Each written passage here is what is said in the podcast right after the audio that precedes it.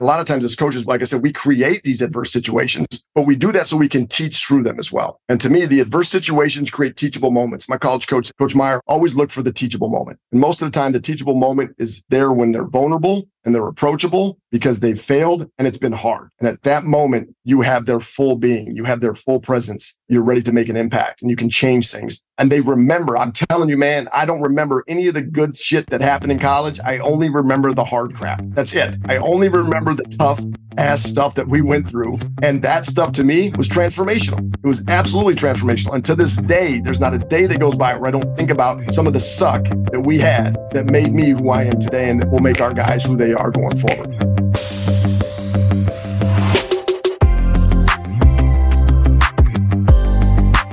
Hi, I'm Dan Krikorian. And I'm Patrick Carney.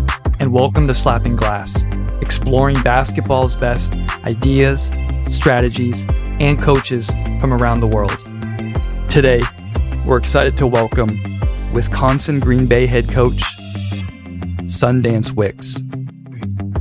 Coach Wicks is here today to discuss combining scouting with base defensive schemes, using switching as a weapon, and we talk contagious culture and spacing and cutting concepts during the always fun start, sub, or sit. Costa Rica, Spain, Italy, Australia, South Africa. We're excited to announce our newest partnership with the world leader in international sport tours, Beyond Sports. Founder and former college and pro basketball coach Josh Erickson and his team of former athletes have built the go to company for coaches looking to take their programs abroad. From the travel and accommodations to excursions and service learning opportunities, Beyond Sports does it all.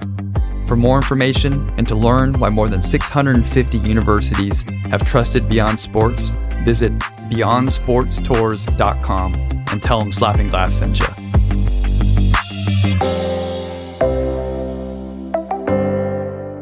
And now, please enjoy our conversation with Coach Sundance Wicks. Coach, thanks for making the time. I know you're busy in your first 90 to 100 days on campus, so I appreciate taking the time for us today. Day 95, and who doesn't want to be invited to the Met Gala? I'll tell you what, this is like you get the invite, you get the call, you look at your significant other, and she's like, What happened? Like, I just got invited to talk to Slapping Glass. And she's like, What's that? you know, because she doesn't, she don't, and I'm like, you don't get it. You don't get it. This is the Met Gala right here. This is the, this is the ball. All right. So I'm pumped to be here. Super fan. Listen to a ton of your episodes and all my favorite shows. And so you guys do a phenomenal job. Keep it rolling, man. The conversations are elite. Yeah. Thank you, coach. We appreciate it. Yeah, thank you. We are honored to have you as well, taking some time. So let's dive right in. And some of the stuff we were sharing off air before we hopped on here was you right now taking over and thinking about defense and something that I know you're very, very passionate about and where you're sitting now, how you're thinking about structuring and starting to build the key concepts that ultimately will be your defensive structure this season. Well, this is what's unique about this situation. You know, I think I'm day 95 on the job right now, almost close to a day 100. It's been a 90 day sprint. You know, it's 30, 60, 90, and you're just trying to make it do 30, then 60, then 90. And ultimately, it's just day by day. You're, you're solving new problems when you get the job what's interesting about it, and you know, the transfer portal and the whole dynamic and landscape of college basketball has changed in the last three years. It's just basically been COVID pandemic, then it's been a transfer portal pandemic, then it's been an NIL pandemic. And you get all three of those in the last three years. And so it's adapt or die, and you're trying to adjust on the fly as much as possible. So when we got the job, we basically had to reconstruct a whole new roster, right? So you're sitting there and you go, all right, I got to get 12 out of our 15 players on the roster brand new to Green Bay and our whole staff's brand new, except our we, we kept the director of basketball operations, Adam Owens. So you know this going in. I've always believed that offense is a variable and defense is a constant. So if you have a defensive philosophy, it can be a constant for you. You always know that you're going to have a base way you play, a foundational system for your defensive structure, your core. Offensively, to me, it's always going to change based on the type of personnel you have. So every year, even though you may have certain philosophies that you like offensively, you just know that when you recruit, you're always going to have to wait and see a little bit. I think if you're too eager and you jump in offensively and say, we're going to play this way and this is our brand of basketball and it's going to be this way and it's not going to change, then you're going to surprise yourself after a couple months because you're going to realize it's completely different than what you thought it was. So defensively, I think you could actually get a head start anytime you get into a new program or a new situation. You can get a head start on your culture defensively simply because you got constants there if you really believe in certain things. For me, right, it's pretty simple. How are we going to defend the ball screen? How are we going to defend the post? And start in those two spots. Are we going to force outside or are we going to play pack line? Right. I mean, I think that's kind of, are you going to force outside? Or are you going to force middle? And for us, we're going to try to keep the ball in the outside third. We're going to force it to the outside. We're going to three quarter push down the post. A lot of times you might even get to fronting the post just based on personnel or scout. And so we're going to start there and build out from that. And then we'll just talk philosophically how you want to rebound that different types of way of rebounding that you have for different positions on the floor. But really, I think first and foremost, you just decide where you don't want to go. And I don't want to get beat middle. If the NBA charts middle drives, we don't want our guys getting beat to the middle. We don't want our guys just giving up paint touch after paint touch to the middle part of the floor where the defense can collapse so they can get kick out or paint touch rotation threes. We want to start with that. And then secondly, how physical are we going to be inside? Are we just going to allow guys to get post catches and deep paint touches down there, depending on the type of big we're playing?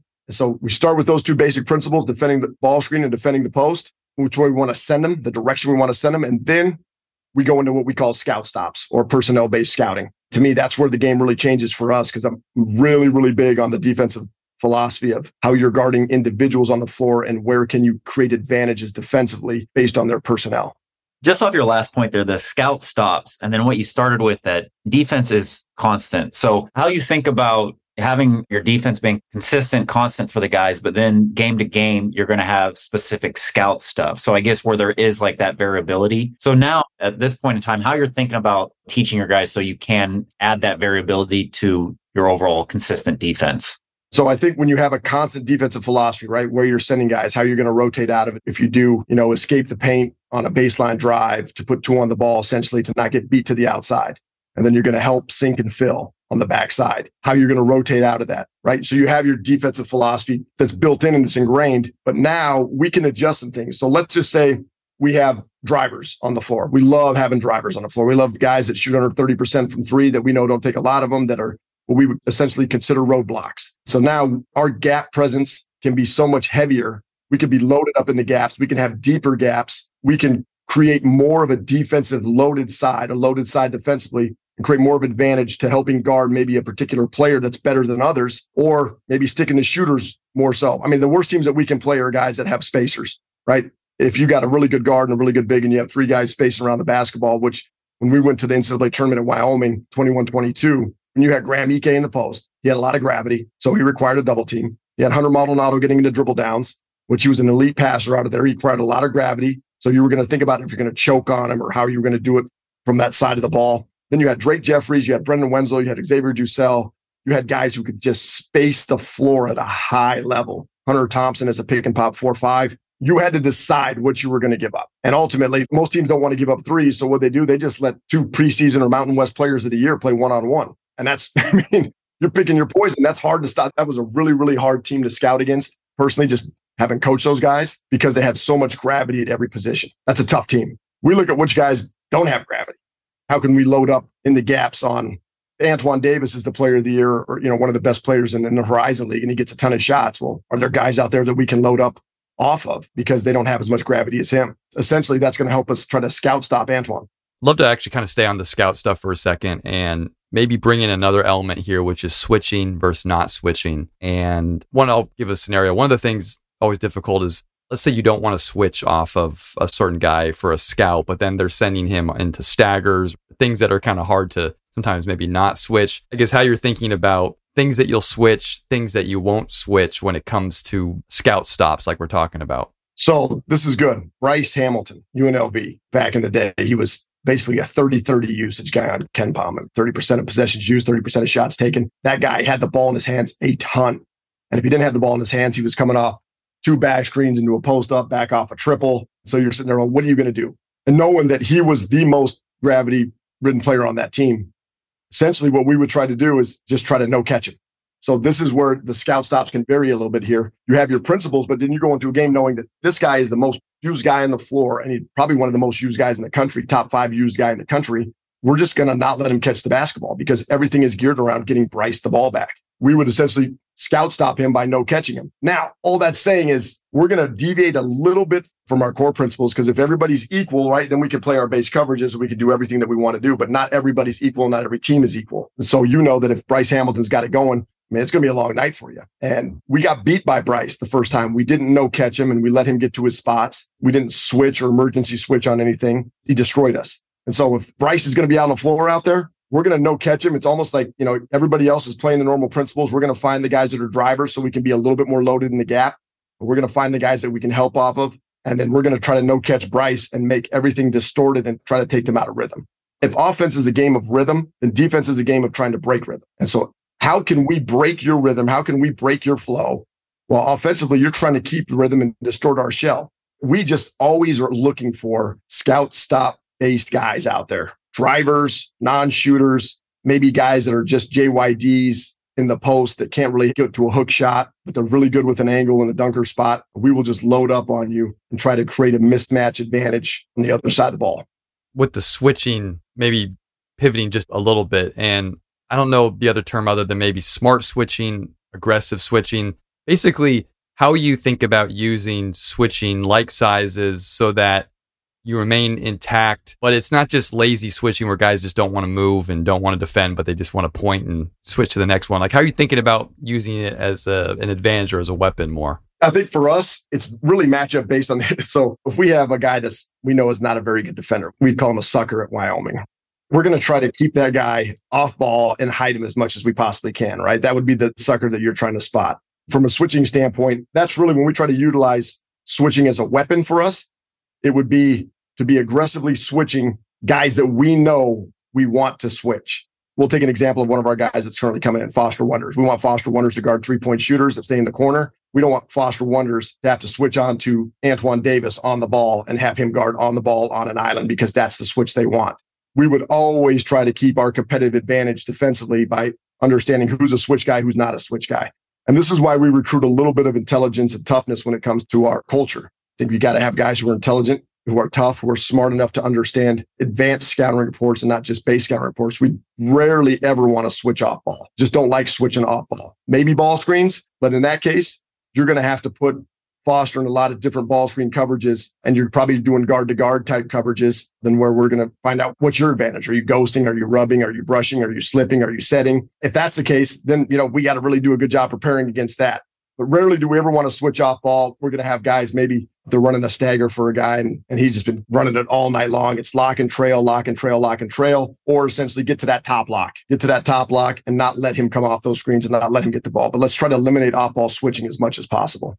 I'd like to actually just sit on this hiding your sucker defender. I think when it's off ball, trying to keep him in the corner, but when he does get put in those bad situations where he is put in the isolation or he's put in the pick and roll, how do you think about fixing it or correcting it in those situations? Does anything change or is that, well, we just got to rely on, like you said, our schemes, our concepts at this point? Or are we going to run and jump on isolations? Or are we going to be hedging them pick and rolls that he's involved? offensive side of the basketball is an elite game nowadays. If you watch all the best coaches, right? The NBA is all about sucker switches. It's all about getting matchups. You watch the Miami Heat just go to their delay action and set screens to get the worst defender on Jimmy Butler, get the switch, get the sucker, play advantage basketball to that.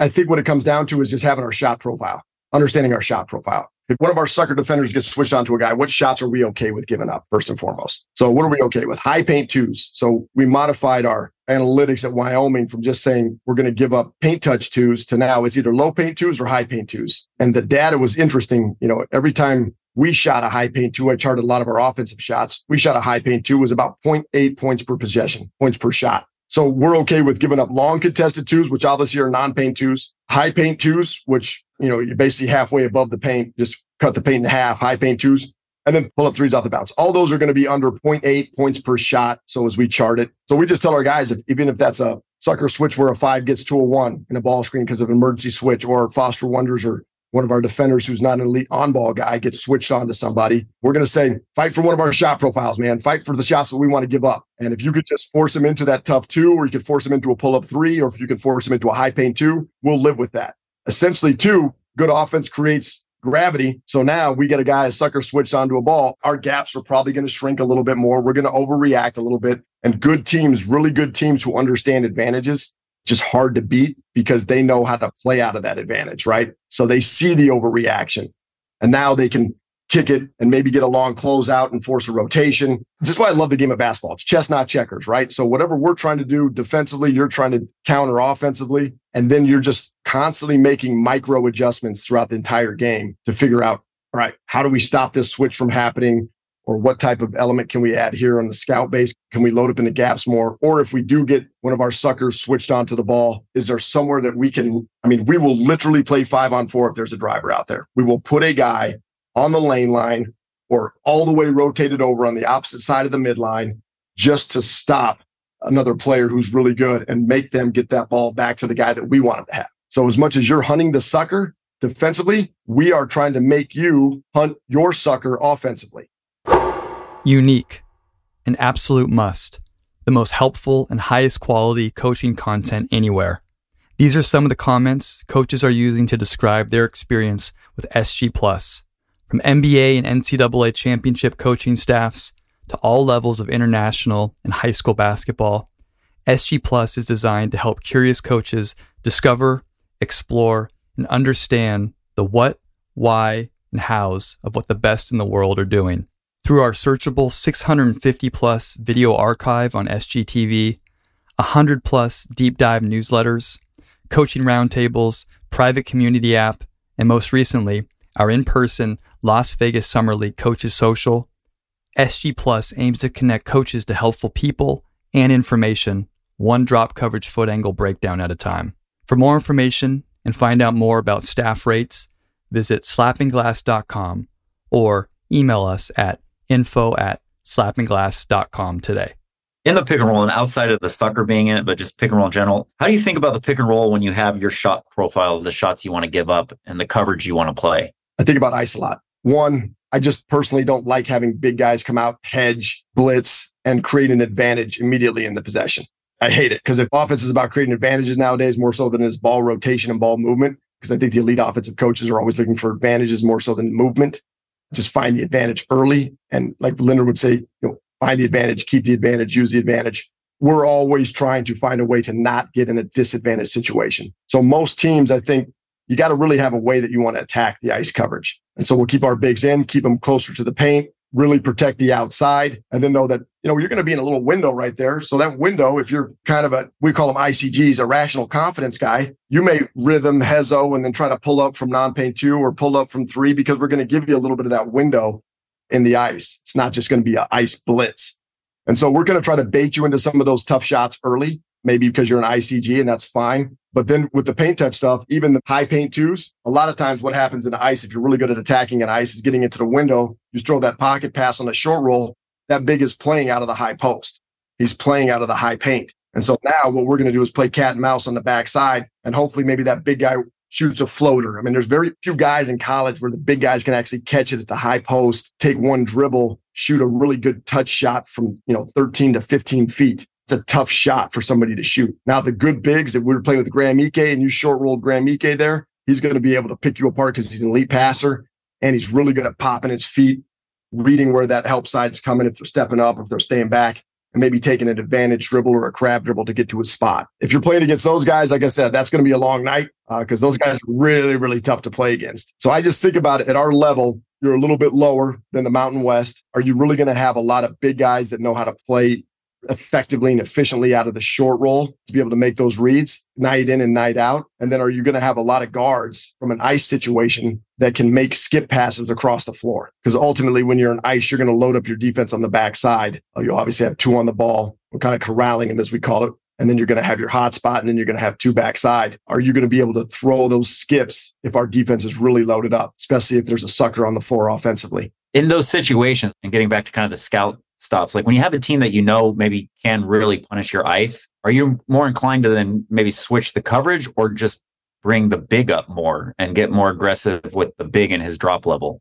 You always have plan A and you'll have plan B, right? From a ball screen coverage. I think it's important. Plan A is obviously what you're going to do every single day. Plan B is, you know, this is probably not going to work. So let's make sure we got plan B. So our scout reports, we always go in plan A. Here's our plan A attack plan B attack is going to be switching. Ultimately, we'll switch one through five if we have to. I just believe in it because when you switch one through five nowadays, they love to just ISO ball and they see that five on a one or they see that sucker switch matchup and they like to kind of get sticky with it. we'll take our chances with our big guy, and especially repping it at practice, a lot of one-on-one situations, advantage, disadvantage situations, where we'll take our chances with our big guy playing one-on-one and maybe forcing him into a tough shot, maybe gap him a little bit more and have him shoot a pull-up three off the bounce. If we can do that, and without them creating more movement or creating more advantages, we'll let them play out of that. And then you switch. Like I said, you're probably going to be loaded up a little bit more. You're going to be a little bit more overreactive. You're going to be a little bit more on edge because of that switch. But we're going to have a lot of confidence behind the ball. And this is part of our culture is just always talking and giving the guy on ball confidence to defend. We can tell him to push up more. I got your gap loaded. There's a driver over here. The ball's in the left slot and I got a guy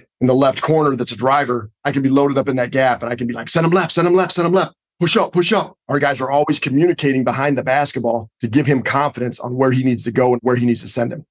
If I could maybe pivot slightly and talk about defensive rebounding as it connects to the style of defense you want to play. And so Pat and I were talking about this the other day. You talking about being more no middle based versus pack line based potentially could mean you're in rotations more on baseline drives and on those shots. Then how your defensive rebounding plays into that. And I guess just overall how you think about defensive rebounding as it connects to the style you want to play defensively. Yeah, first and foremost, don't get beat outside we talk about if you don't get beat, you don't need help. I mean, that's kind of the onus of the individual defense, but we also chart defensively how many points our guys give up. Right. And so, and I say that it's not what you think it is. It's not charting our guys playing one on one and he gets beat. It's a trust based defense. Right. So we are kind of pushing to the forcing to the outside, then our guy who's guarding the post, if it's a strong side post, has to escape the paint and stop the ball. If he doesn't do his job and he get beat to the outside for a layup, that two points goes against the post player who didn't do his job. It doesn't go against the guy who was guarding the ball, essentially, because we are having a steering factor to the outside.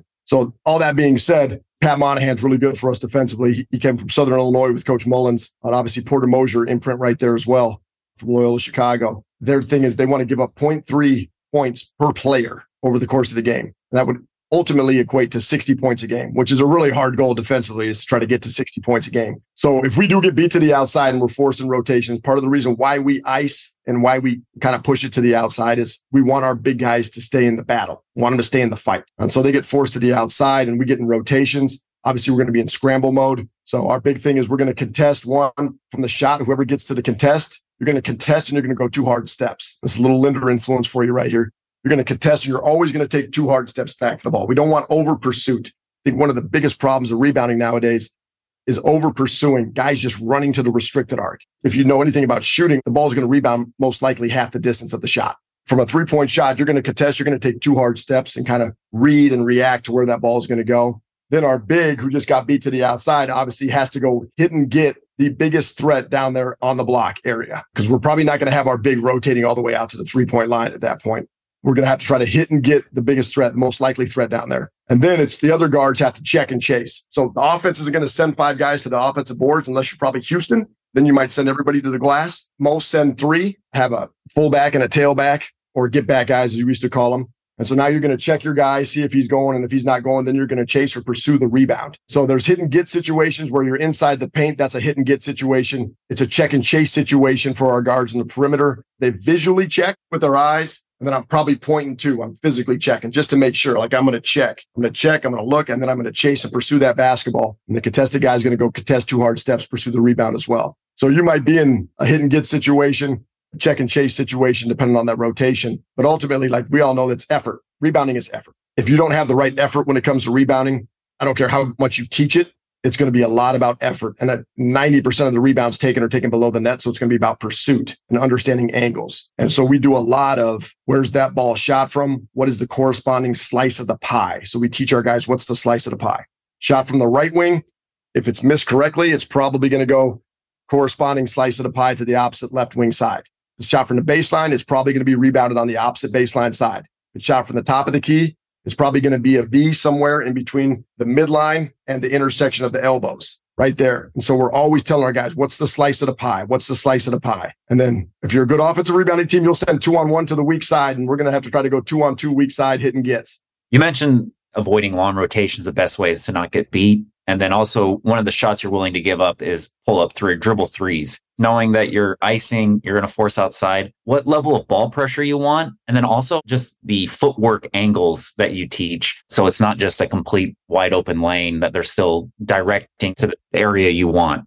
we're going to get pretty dialed in on the way we teach closeouts. I think closeouts are the hardest thing to do in the game of basketball. It is literally the hardest isolated skill, and you have to practice those. People that don't practice closeouts, even just technical, just technique on closeouts, hand placement, foot placement. What type of guy are you closing out to? Are you closing out to a player or a sniper or a driver? So where's your hand and foot placement? The more you can rep closeouts in one on zero situations, even in warm ups, if it's five on zero situations where we just do a drill called star closeouts, we'll just have every guy start from basically block, angle, midline, and just close out to the top of the key, the wings and the baselines and working on hand placement, foot placement.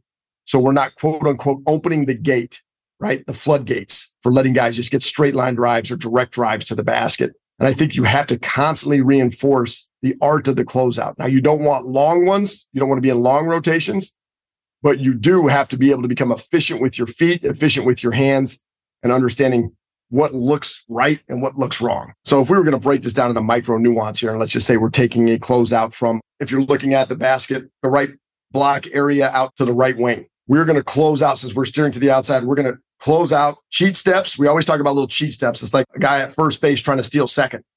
We're going to cheat step when we see that ball coming closer towards us, or maybe that gap shrinking a little bit. We're going to cheat closer to our man. And then we're going to crossover step, take two hard sprint steps, chop our feet. We simply go one hand up and one hand back. So I have a one hand up, take away the shot, maybe stop my momentum, chop my feet. I want my right foot slightly above their top foot or on their high shoulder. And I want to stay square to the sideline. I don't want to open up the gate and just let him flood to the baseline. And I don't want to be below his top foot or top shoulder because now I've given up a middle drive.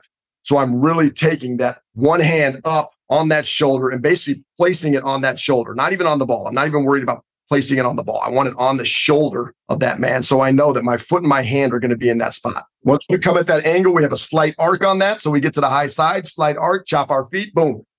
Foot and hand placement, top shoulder, top foot. Stay square to the sideline. Don't give up the floodgate. Direct drive, break yourself down, chop your feet. It's almost like teaching elementary closeouts. You come to our practice, you'll watch us do really, really Tim Grgurevich drills from back in the day. Just short, you know, one six inch push steps, keeping a low, wide base. It's about understanding angles. It's about understanding our guys, like what creates an advantage in a bad closeout. And Coach Meyer, man, we did thousands of closeouts all the time. And he'd give an award out to the guy who did the perfect closeout in a game. And the perfect closeout is the hardest closeout. It is where you're at the midline, you're two passes away, and you know the drill. The ball is skipped. So you have the longest closeout in the history of mankind because you're loaded up. Our guys were, probably fronting the post. We're helping on the post from the backside. We see the ball get skipped, and you take that midline closeout, arc it to the wing, throw your hands up, take away the shot, play the drive, take it in the chest, get a charge. That is the perfect closeout. It should go in the Louvre, right? You you see one of those things. You're like, man, that is a. It's one of those tapes that happens probably once every you know ten thousand closeouts. They don't happen very often.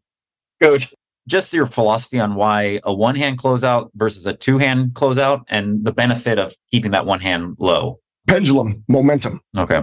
Everyone teaches them different, right? So I look at if I go up there and this varies from how I was taught in college by playing for Coach Meyer. And Coach Meyer taught, like I said, the most closeouts in the history of man. He would teach you to go up there and throw your thumbs in your ears, both your thumbs in your ears, right? And try to take away the closeout. You know, take away the shot, thumbs in ears and get your momentum backwards.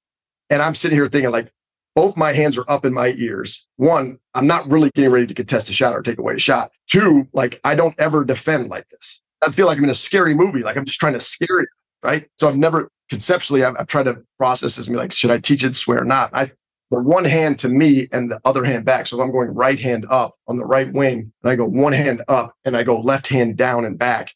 Now what I've done is I position with my top hand to take away the shot and I have the momentum of what I call my sickle hand or my deflection hand to now push step and lunge or punch win that first dribble at the same time. And versus taking both hands up bringing one hand back down because that's how you're naturally going to slide with your hands both up. You're going to bring one hand back down and use that momentum to try to push step and slide or maybe, you know, beat him to the cutoff on the outsides. So I really believe in the art of the pendulum where I go right hand up, left hand back, and now I can use that momentum with my right hand, right foot to push step and maybe cut him off to the outside. Coach, I don't think you understand that this is Pat's wheelhouse. He does yeah. closeouts every morning himself personally. he loves closeout conversations. So. I'm always on the search for that perfect closeout. oh yeah, man, yeah. tell me, it's a, it is like searching for the Holy Grail. Pat, good luck. Let me know find it. yeah. Quick thank you to our newest partner here at Slapping Glass, one of the best tech companies in the world of sports, Hudl. As many of you know, Hudl extends an array of useful products to coaches from their auto tracking camera, Hudl Focus, live streaming tool, Hudl TV, wearable athlete performance tracker, WIMU, and their newest offering, Hudl Instat, an all in one data powerhouse platform that combines advanced tagging with a global film library. For more information on all that's offered with Hudl Instat, visit hudl.com slash slappingglass today. Thanks to Hudl for the support. And now back to our conversation. Coach, this has been awesome so far. We want to transition now to a segment we call Start, Sub, or Sit. Thanks for all the defensive thoughts. Those that maybe you're listening for the first time, we're going to give you three different options, ask you to start one, sub one, sit one, and then we'll discuss from there. So if you're ready for this, we'll dive into this first one, coach. I don't know if anybody's ever ready for start, sub, or sit. I mean, this is the, the most cumbersome part of this process. okay.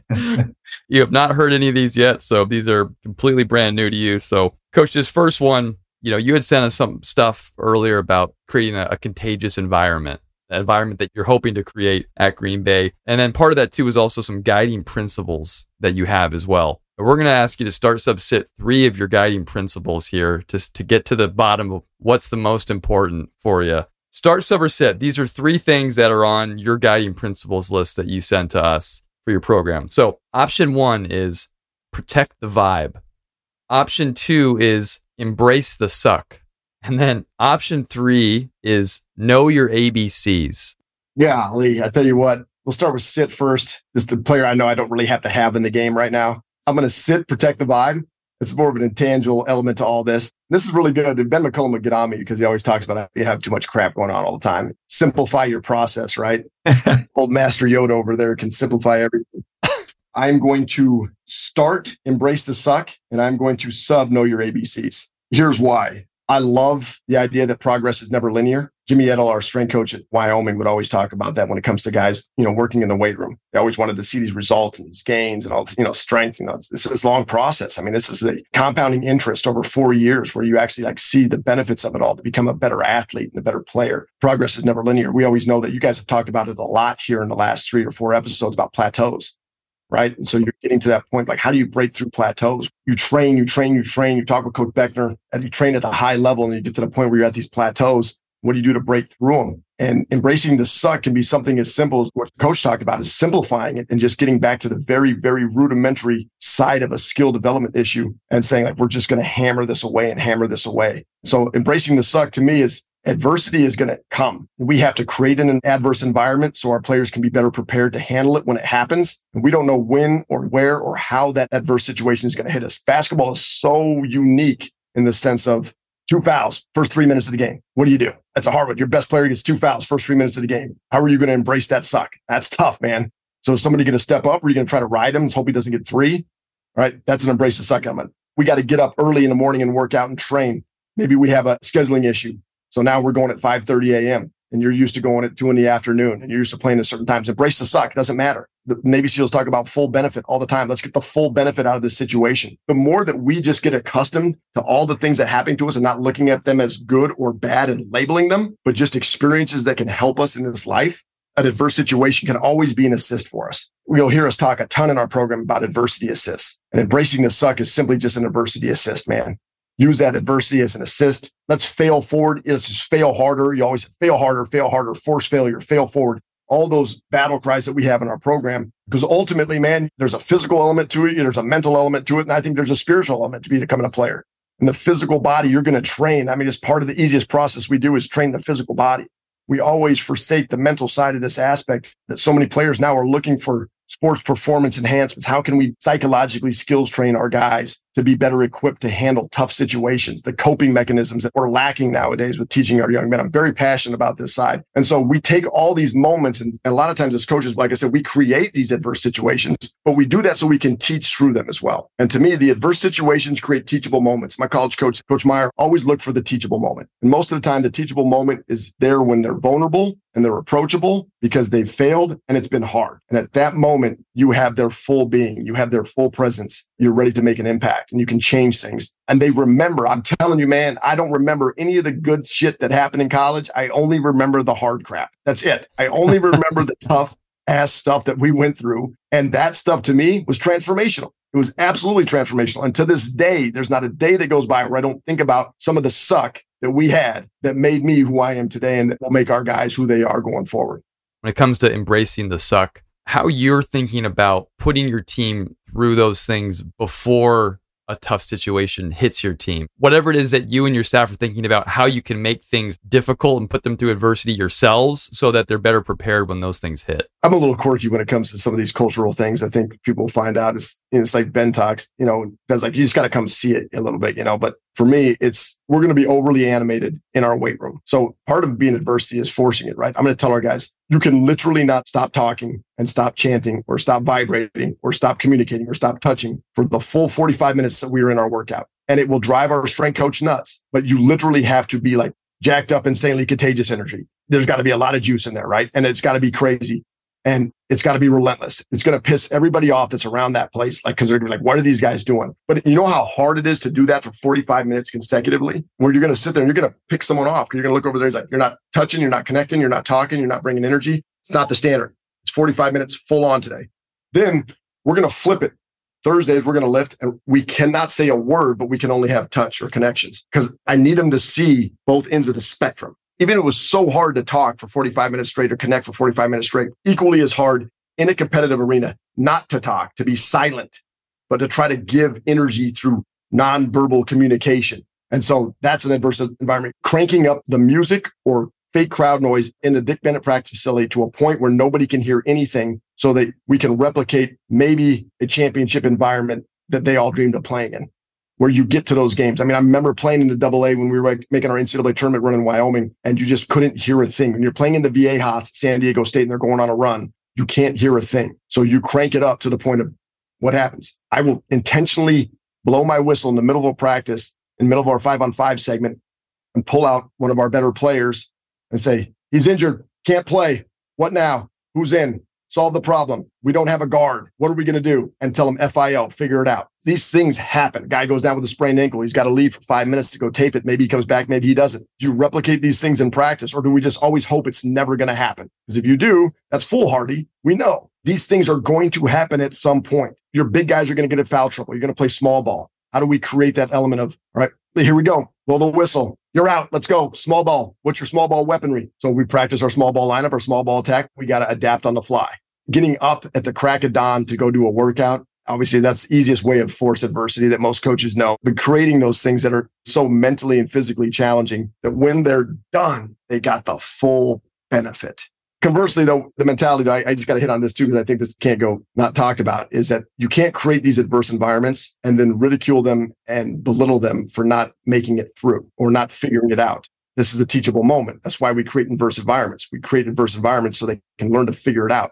And so that may not happen the first time or second time or third time, but it may be the fifth time that they've gone through the situation or sixth time or whenever, X time that they actually finally get it. And your guys will never push themselves past a level of comfort if you're always constantly on them for not getting it right the first time. It's philosophically maybe where I differ than a lot of other coaches. I'm not going to expect you to be perfect because this is an imperfect game. It's a game of broken rhythm. It's a game of challenges and obstacles that you always have to overcome. So to me, this is always going to be about like, are we growing through this process?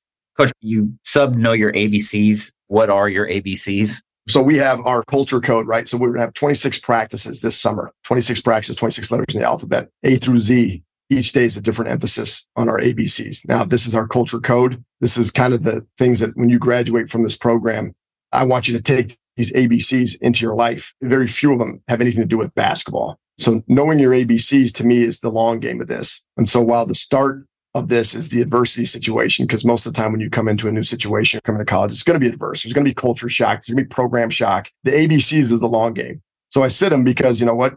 You may have to sit for a while before you figure it out. And most players don't come in ready to play right away. But when you know your ABCs, you're going to have to sit and understand these a little bit before you truly dive in and connect with our culture. So the ABCs, it's literally A through Z right here.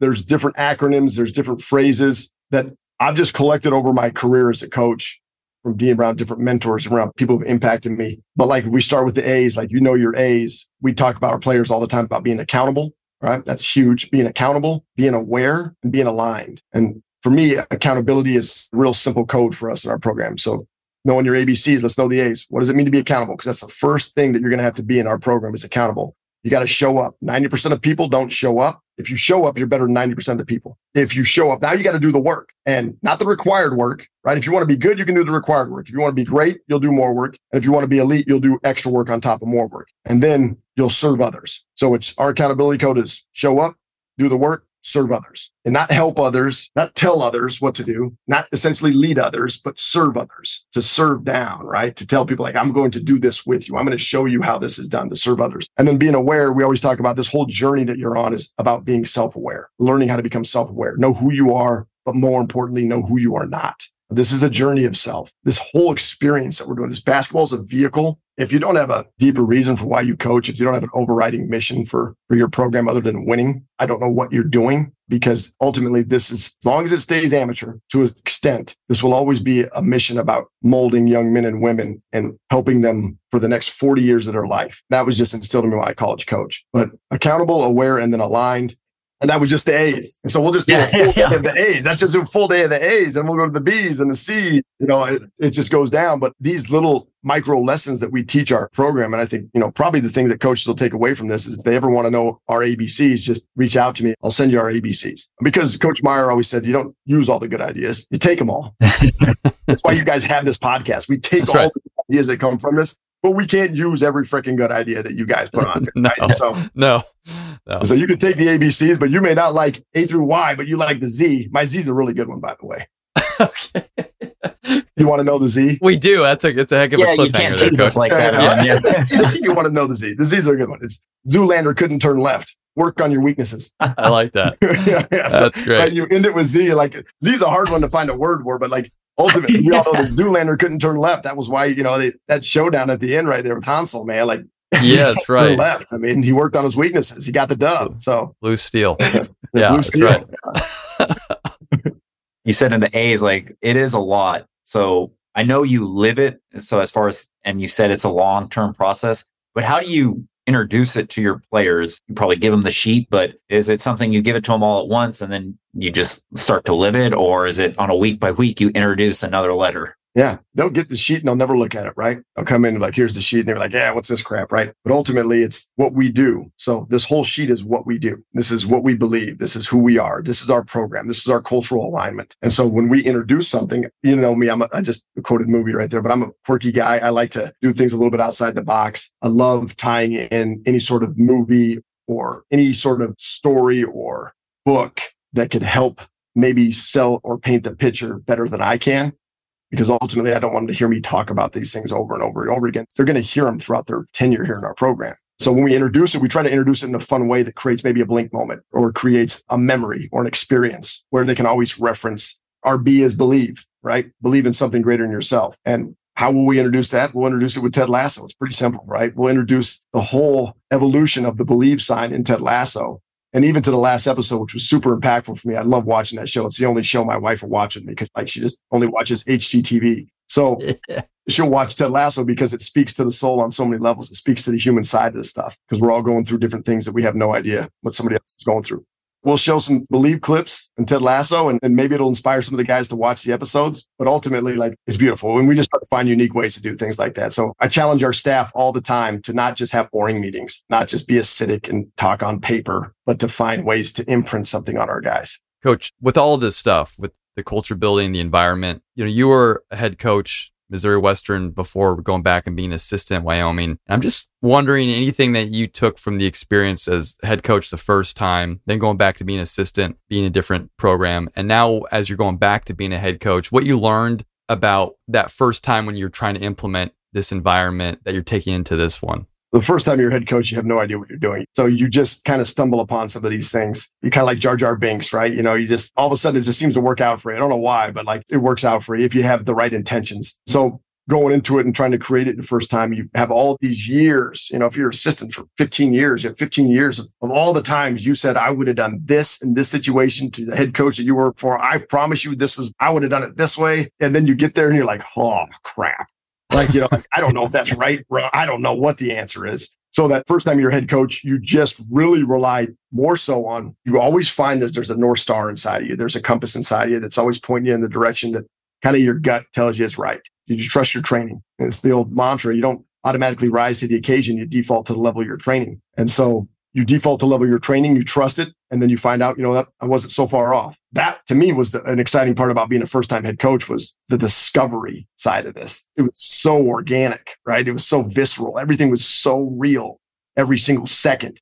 Every decision was magnified times a thousand. And so that was monumental for me going back to being assistant for Coach Linder is because now I, having sat in that seat two years, whatever, having sat in that seat, it allowed me to go look through the lens of Coach Linder and say, he doesn't need this. He doesn't need this. He needs this, this, and this. I can take this off his plate. He doesn't need to be bothered this way. You know, Rex Walters always said a good assistant knows what a head coach needs before they need it.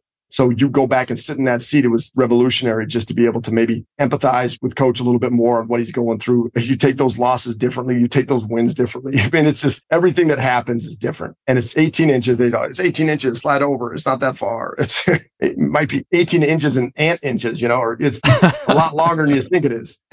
For sure. Going back to the third time now sitting in this situation is you're a little bit more dialed in on what you believe and you understand what worked the first time. And so you don't need to deviate too far from the plan, but you still have to always adapt to the human beings that are around you.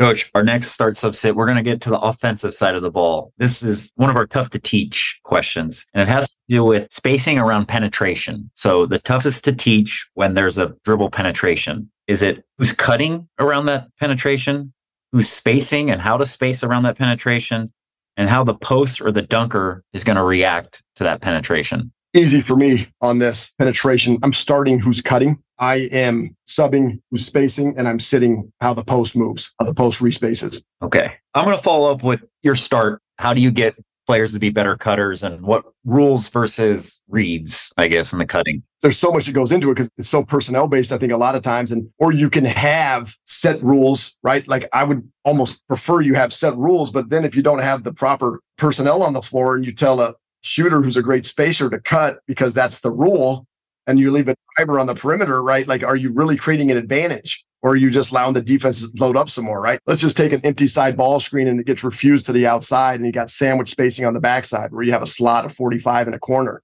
That guy's beaten to the outside and you got a shooter at the LeBron spot or at the 45 spot. Are you going to dive him just because that's what you should do is dive the 45 cut? Or if you got a guy in the corner who you know is a driver, are you going to maybe smile cut him, smile cut him over and maybe shift the wing to the drift and then maybe slide the slot over to the diagonal? Like it's so ambiguous. There's so many ways you can go based on how you want to teach it or how you want to go. This is like out of the corner when you're driving from the, the opposite slot to the left slot to the right corner. Are you going to, that guy's up in the gaps, or are you just going to automatically check him? Or are you going to try to keep that guy spaced and maybe see if he, you know, stays in the gap and you can penetrate and kick?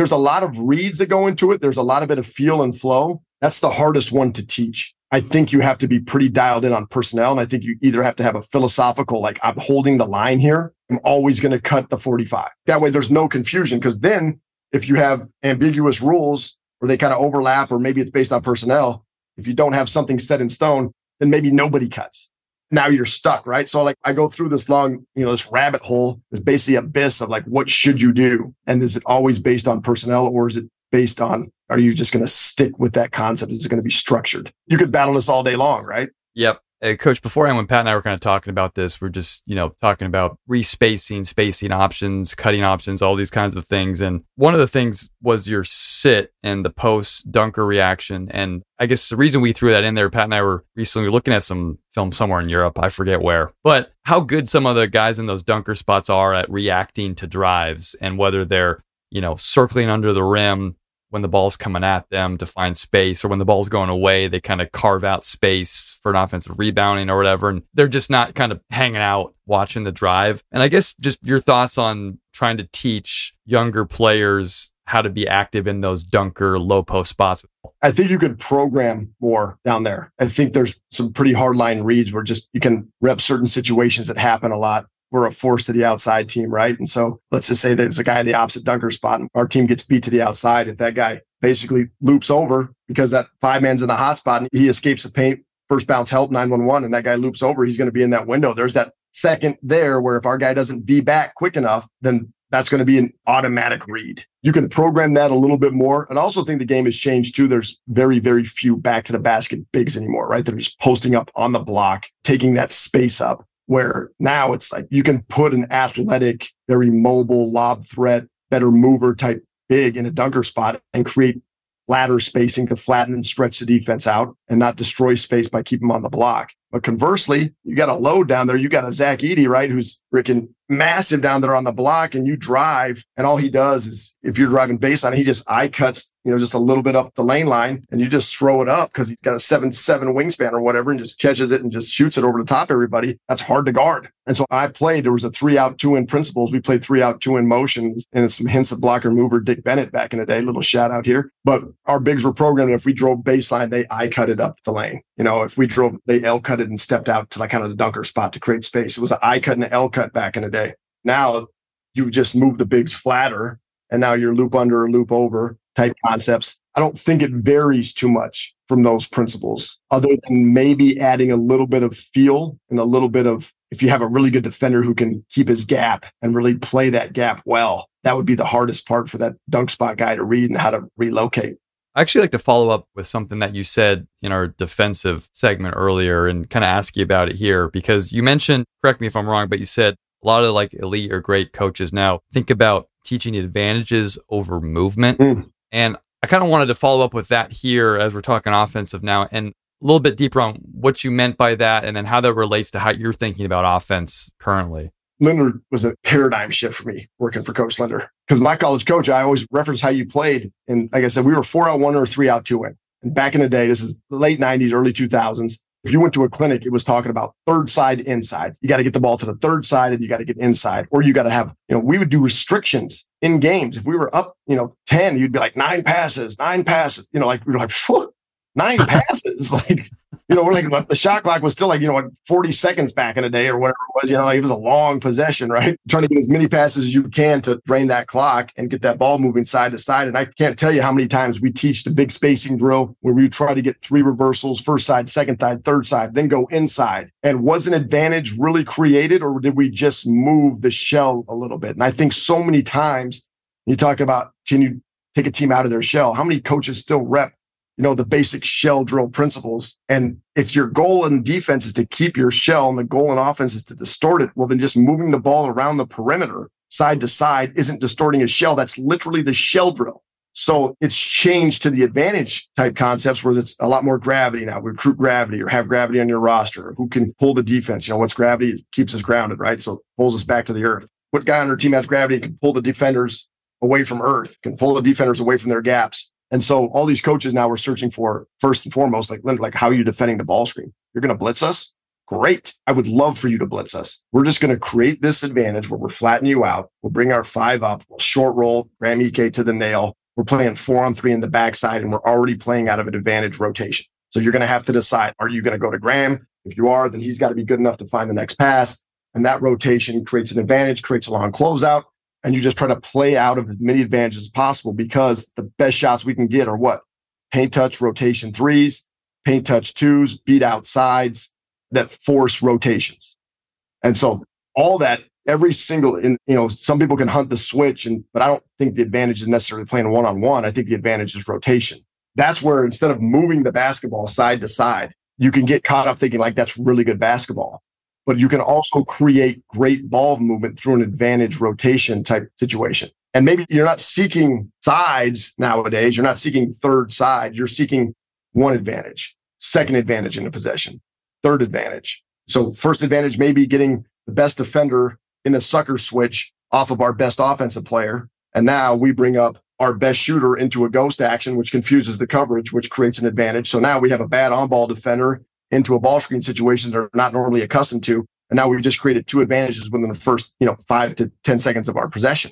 Coach, you've just said a lot of interesting stuff. And I want to go back actually to gravity for a second. And as coaches, we know the gravity of our players sometimes more than they do, I feel like, where they don't understand, even the good players, how they can create advantages by just who they are on the floor. And I guess how you think about within this conversation of spacing and cutting and creating advantages, you're better players teaching them and helping them understand the actions and the movements and the spacings or whatever it is that they can help your team on a you know consistent basis every time down the floor. Yeah this is part of the awareness the self-awareness process of this of coaching. I grew up you know playing for a coach who's really good at defining roles. But i think if you're really good at defining roles you tell them like this is what you are. This is what you should be. This is what you need to do then you do limit a little bit of the capacity to be creative and to learn. And you can be really good in a role spot, right? But when you're talking about your best players and how they use their gravity, because your best players have the most gravity, right? Your best weapons. If you're Graham Ike, then you require a double team. And a lot of times you require a triple team because you're going to have two guys trying to get the ball out of your hands and you're going to have one guy that's spying you a little bit just in case something happens. So you're like Michael Vick or Lamar Jackson, or like a quarterback that's moving out of the pocket. You're a big threat, right? You got a lot of gravity. So helping them understand that you don't have to go one on three. Like just because you're a really good player and you have a lot of gravity, sometimes they think like, well, I could just fake that look. No, they're trying to get the ball out of your hands. That's okay. So if the advantage is we've already created a rotation by a simple post entry, then be okay with looking for that opposite diagonal pass or that 45 cutter coming from the LeBron spot. Be okay with that and be okay with playing out of that and know that not every team's going to try to double you. But when they do, you got to be okay with making the right read every single time. It's just kind of like a quarterback with checkdowns. You got a good player who you know is going to get blitzed. Well, recruit other players who can really complement Batman. You know, like have some Robins out there so that they don't just blitz your best player and you get the ball out of his hands and the advantage dies because the only guy that can create an advantage is the guy with the ball in his hands. It's a lot of times saying, okay, well, if this is, you're not going to be a primary handler, but you can be a secondary handler and you can get that short roll or you can get that go screen slip out, you know what to do with it. You can punch it a couple times. It's okay. We can teach you how to play out of a long closeout. You don't have to be a wiggle guy. I think you're onto it right there. You got to really dive into the skill development side of it nowadays. Because if it's about creating advantages, then you can't just, like I said, have one guy who's an advantage guy and everybody else is an advantage destroyer. You and I were talking a little bit off air too, and just even off the ball stuff too. These great players understanding how they're cutting, spacing, screening actions off the ball have so much advantage for your offense too.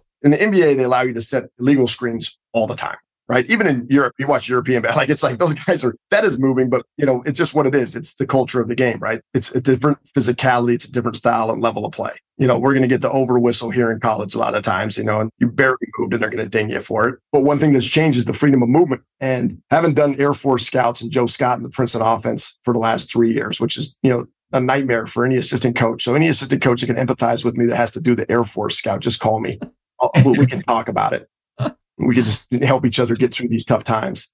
Um, they're just like those concepts, though. There's a certain concepts out of the Air Force's offense that I would really implement because it blurs the lines between cutting and screening. There's a niche there that I don't think a lot of people have dove into as much, where the hard cut, the Princeton cut, the checks, you know, the back doors, all those reads, the jet steps, the fold screen, the smash ins, the pin downs that look like cuts, but end up turning into screens because, and the refs never call the foul because they're so used to seeing the Princeton style of cutting that when they cut, they get bumped, but it's really a screen. There's this crazy, weird underbelly of advantages here in some of these hard screens that are disguised as cuts, so to speak.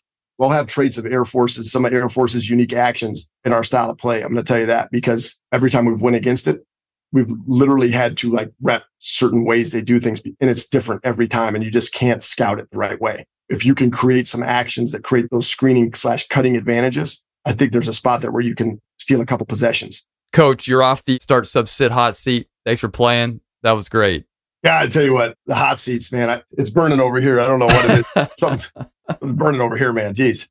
Well, we appreciate hearing about your environment, and some of the spacing stuff. So that was great. So Coach, we got one last question before before we close. But before we do, again, congratulations on the job. Much success. Thanks for coming on the show today. Oh, awesome, guys. You have no idea, man. I learned way more just listening to the questions you asked, the way you pose questions and the way you dive into it and the way you unpack stuff. Honestly, there's an art to that and it's beautiful. So thank you.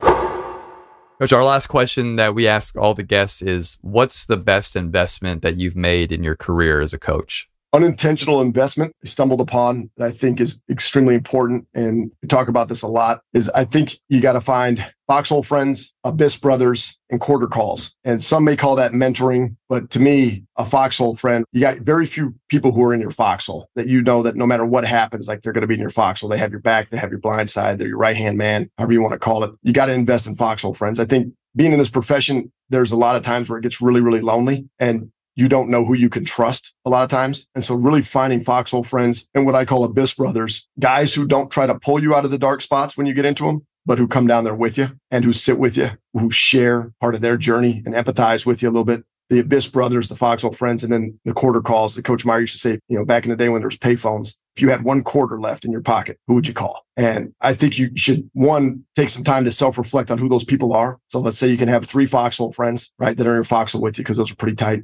You can have a couple of Abyss brothers. You can't have too many. Too many Abyss brothers, things get really dark and really weird. So you can only have a couple of those.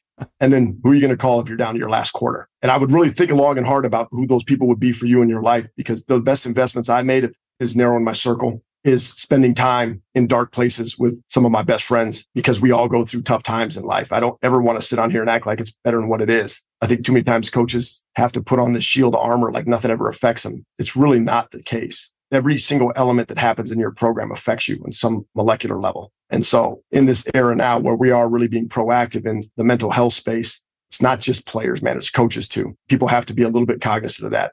People are reckless out there nowadays with how they treat some of the coaches and how they go about their work. I'm not saying everybody's perfect because nobody is, and we're not in a perfect profession. So the best investments I've made are Foxhole friends, having Abyss brothers, and then knowing like who would I call if I had my last quarter in my pocket.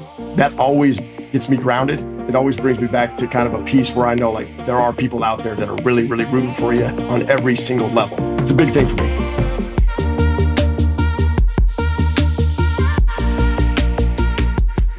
All right, Pat, man, there's so much I know we're going to dive into, but just off the top, just getting to talk to Sundance before and after, and personality wise for him, I mean, he really does draw you in and such a good guy. And, you know, really looking forward to see what he get a chance to do now with Green Bay. But was a pleasure having him on today. Absolutely. His energy was contagious, if we use that word for his culture. For me, we got to talk closeouts and movie references. So it was a complete episode, in my opinion it's a good day on the Slapping Glass Pod. If we can throw some Zoolander yeah. in there, we're yeah, we're good. Yeah, I mean his energy was infectious. I mean, it comes through our recording here on Zoom. I can only imagine, you know, when you're with him every day in person in the gym. I mean, how much that helps. So we will touch on that here in a second, but we talked to Sundance a little bit beforehand last month or so about kicking around different ideas. And he had sent us at some point kind of like a defensive checklist of things that he was thinking about and so we just thought that would be a fun place to just really dive in on and get to hear his thoughts on how he's going to try to build the defense with Green Bay. I thought that was awesome. Ton of nuggets in there. So I'll kick it to you here to start.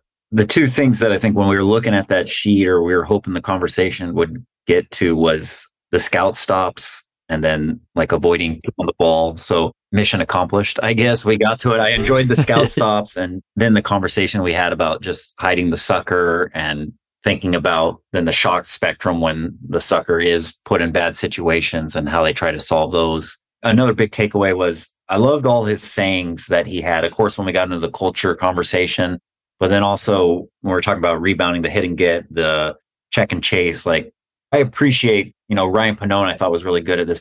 When you can transmit your concepts, your philosophy through sayings that are easily understandable, guys can get and are action words my page is just littered with all of the sayings that he shared with us. Yes, slice of the pie yes, rebounding was slice great. Of the pie, the cheat step that he had in that closeout, the NBA, the next best action. I mean, they're, they're, I just I don't even really know what part of the conversation they were referring to anymore. I just was like writing them down, but that was a, a big, big takeaway for me. And I just like to see how guys teach through their language. Yeah, another really great person on that is Paul Kelleher. Yes with Ireland, his podcast and all the way that he phrases things. Like we always love hearing him talk about basketball stuff. And within all this too, boy, we got a chance to talk some closeouts for you. Yeah. It was your day. Perfect. I love the detail he shared with us on the technique, the hand placement. That's what I wrote. Yeah. The top foot, having the top foot above on the shoulder and the hand on the shoulder to make sure they're not getting beat middle, but not obviously opening the gate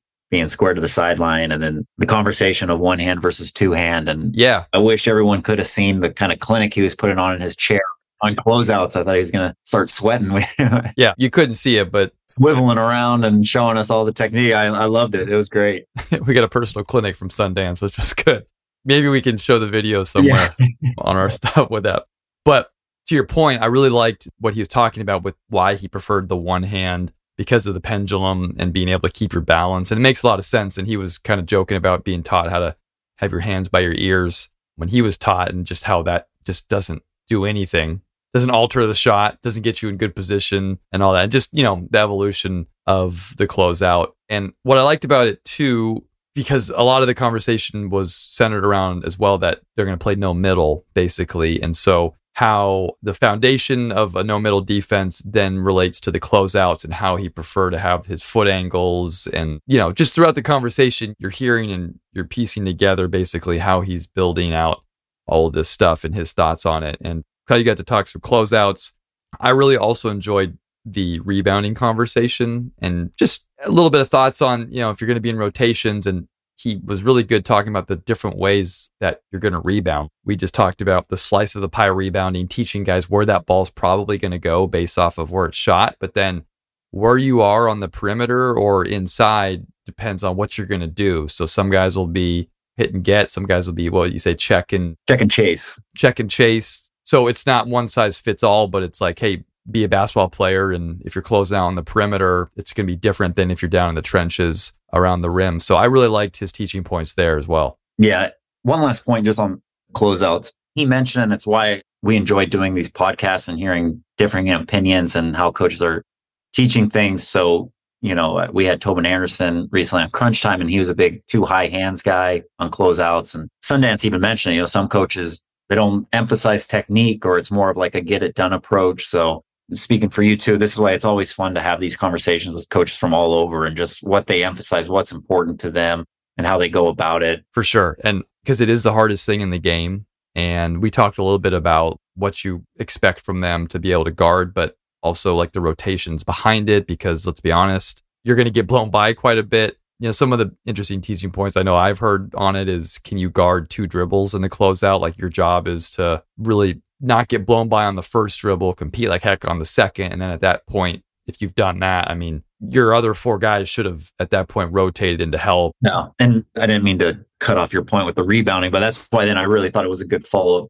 by you to go and it's going to happen. We're going to get beat, put in rotations. And how do you then the emphasis on also finishing the possession, of course, solving the rotations, but then boxing out and finishing the possession with rebound. Yeah moving to start sub sit, we went a little long on first one, the guiding principles, because it just was worth it to keep going yeah.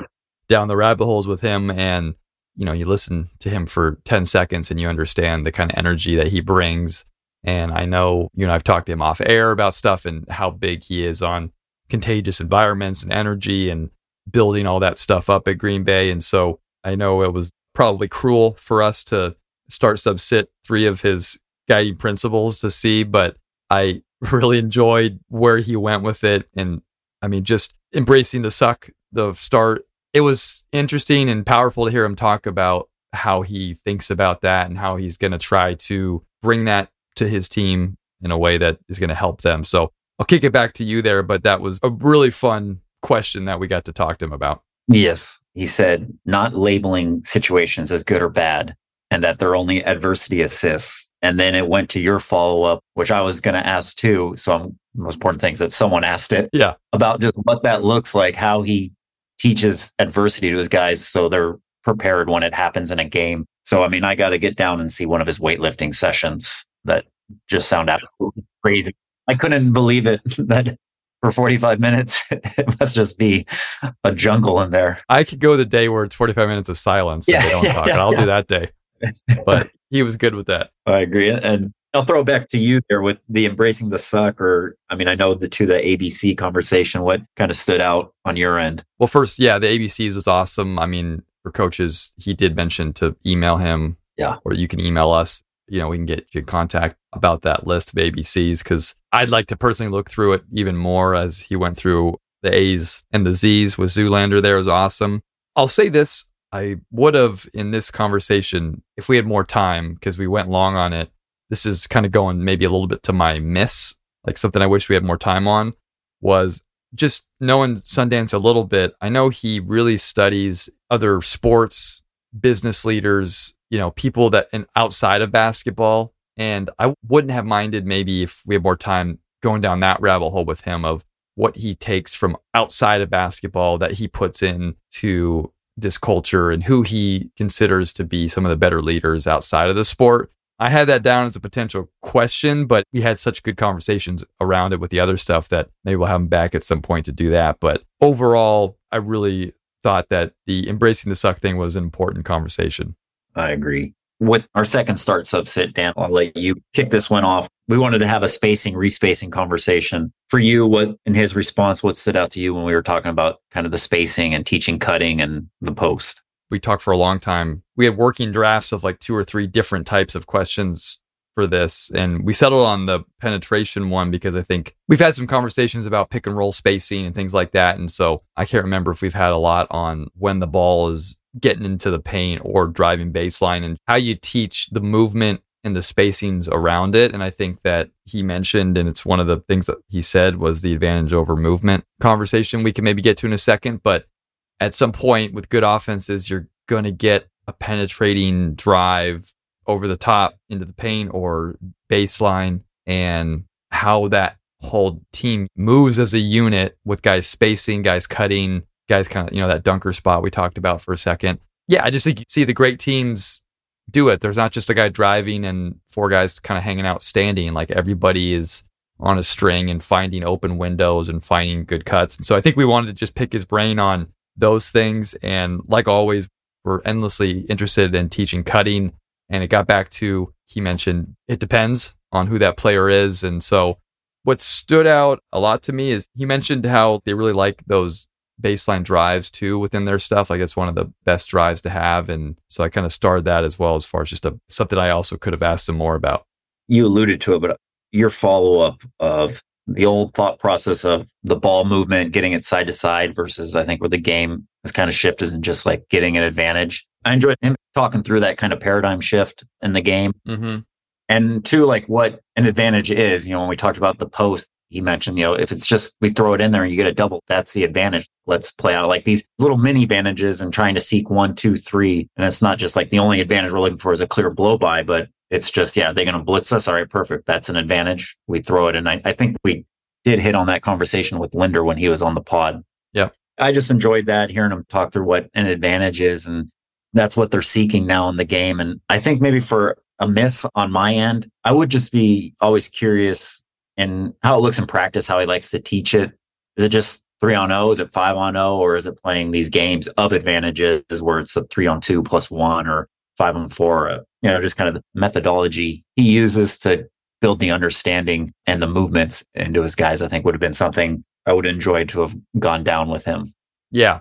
Also, too, he mentioned a team that we've looked at and will continue to look at, and it's a coach that we would love to have on the podcast. That's Joe Scott from Air Force. Yeah. And their offense is just awesome to watch. And as Sundance mentioned, an absolute nightmare to prepare for. So we'd love to have him on the podcast at some point. But hey, I think we both kind of talked about our misses and stuff. So we can start wrapping this up. Is there anything on your end as we start to close here? Just the last, when he talked about Coach Scott and what he thought maybe was something to exploit and what Air Force does well is screens disguised as cuts. Yeah. I wrote that down. I really like that. Mm-hmm. Looking at that more too is interesting. I know we've talked about like, I like those 45 cuts that turn into post ups, but I think with Coach Trinchieri, we talked a little bit of how he likes the 45 cut. And if someone's going to kind of bump that cutter, he would just say to turn it into a screen or just let him bump you because they're going to lift that corner. Eric Olen with UC San Diego as well did that a lot on those drives over the top or baseline. They'll 45 cut. And then if there's someone in front of them, they'll just turn the cut into a screen and they'll kind of lift a guy behind. So reminded me of that too. Yeah. My closing thing too to add on was his best investment question answer was awesome. Yeah. And, you know, the Foxhole friends, the Abyss brothers, and the quarter calls just how he talked about finding the right people who are going to be there for you in the tough times. I mean, obviously, this is a tough profession across all levels, and to have those true friends and those true people that will be there. I mean, as he said it better than I will right now, but that was a great response and one of the better, best investment answers we've heard. Yeah, same for me. That was one of my favorite answers. Well, once again, thanks to Coach Wicks. We appreciate everybody listening. Pat, if nothing else, wrap this up. Absolutely. All right. See you next time.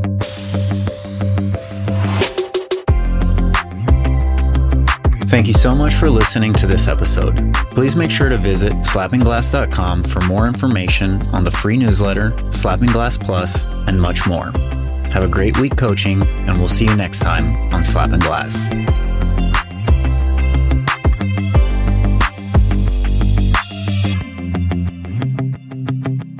Do we have a name yet for this thing? I have like slapping backboard, slapping glass, slapping glass. That's kind of funny. I like that. What's wrong? slapping glass.